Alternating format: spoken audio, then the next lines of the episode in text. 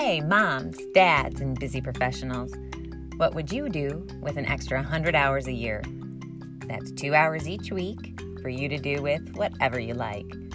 Whoa, whoa, whoa, slow down. I want to get this all in writing. Blood from a stone, you say? Hogwash? I don't even have five minutes for myself. So, how do you propose to get me 20 times that? Okay, so if that didn't send you reeling, how about this? How many times do we stop short, mere millimeters of achieving our dreams? Transforming an abstract vision into a concept, a set of goals, and timetable take guts and gumption. We will nose to the grindstone, push past troubles, hurtling over obstacles in our path right up until we face the final challenge of self. This is the scariest part, and where most of us ultimately stall out. Scared to reach out into the unknown for help and the support of mentors. And leaning on others, many of us falter in this critical step forward. Mistaking pride for weakness in holding firm the belief we only have ourselves to rely on, only perpetuates that grievance story in our lives. It simply isn't true. This leap of faith, Indiana Jones, anyone? Can feel like that. Jumping off a cliff. But you've done the work. You can do this. I'm here to encourage you today to keep going. I know it sounds easy, so I'm just going to keep saying it. Push past your fears of rejection, of hurt, of ego driven pain, of self limiting beliefs, of judgment, and keep going successful people aren't successful because they aren't afraid. Perhaps courageous is a better word. The exhilaration that comes, the actual physiological, biomechanical reward that happens within our bodies by way of the release of endorphins and other stress relieving hormones, much like exercising your physical self, is real and addictive in its own right. Get comfortable with your fear. Know it is a part of your shadow and try to learn about yourself from it. What is it trying to tell you? What is the deeper message? My bet is you already have a pretty good idea and been working pretty hard to numb or to run in the opposite direction, away from your fears, instead of face and embrace them as a part of you Ever try to outrun your shadow as a child? I know I sure did. I could trick myself for a time, sure. Go inside, turn off the light. But once God's light shine, there it is again. My darkness. Stuck to me like glue.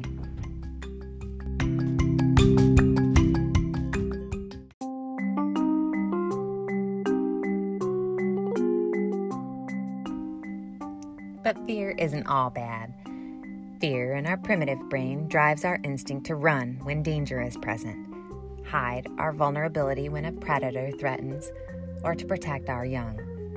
Too much fear, concentrated, becomes worry or anxiety. Anxiety tells us we are not deserving. Good things in the present because of the mistakes we've made in our past, or vice versa Traumas in our past give us excuses not to live up to our full potential in the now. But our insides know it, and it causes internal discourse, restless thinking, unease. Let's start to change that narrative, beginning with what we say to ourselves today, and the actions will quickly follow. Do you remember way back when I said, get greedy with gratitude. Start with you. Before you get out of bed and when you go to sleep, list three things, simple things, and not only for yourself. Selfless acts of service take us outside our own mere experience and allow us to unite with the shared human consciousness on a whole other level.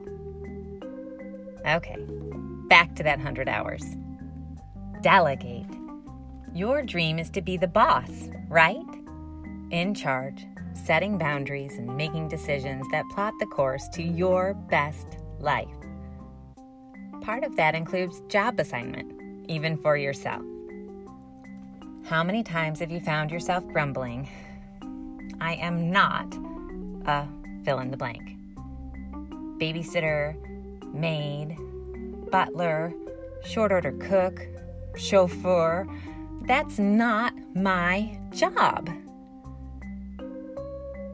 The fact of the matter is, continually fulfilling roles you weren't meant to play or just don't want to, and being pushed or held captive by a title like mommy can cause a tremendous buildup of resentment. Free yourself from that right now. What chores or tasks can you give up to someone else? Menial household duties adults find repetitive, children actually enjoy. Vacuuming, for example. Now, you may have to give up your perfect rows or fan formation of sweeping the carpet for random acts of suction, but the job gets done. And kids learn over time. Stripping and making beds, doing laundry, dishes, watering plants, and walking pets, making their own meals.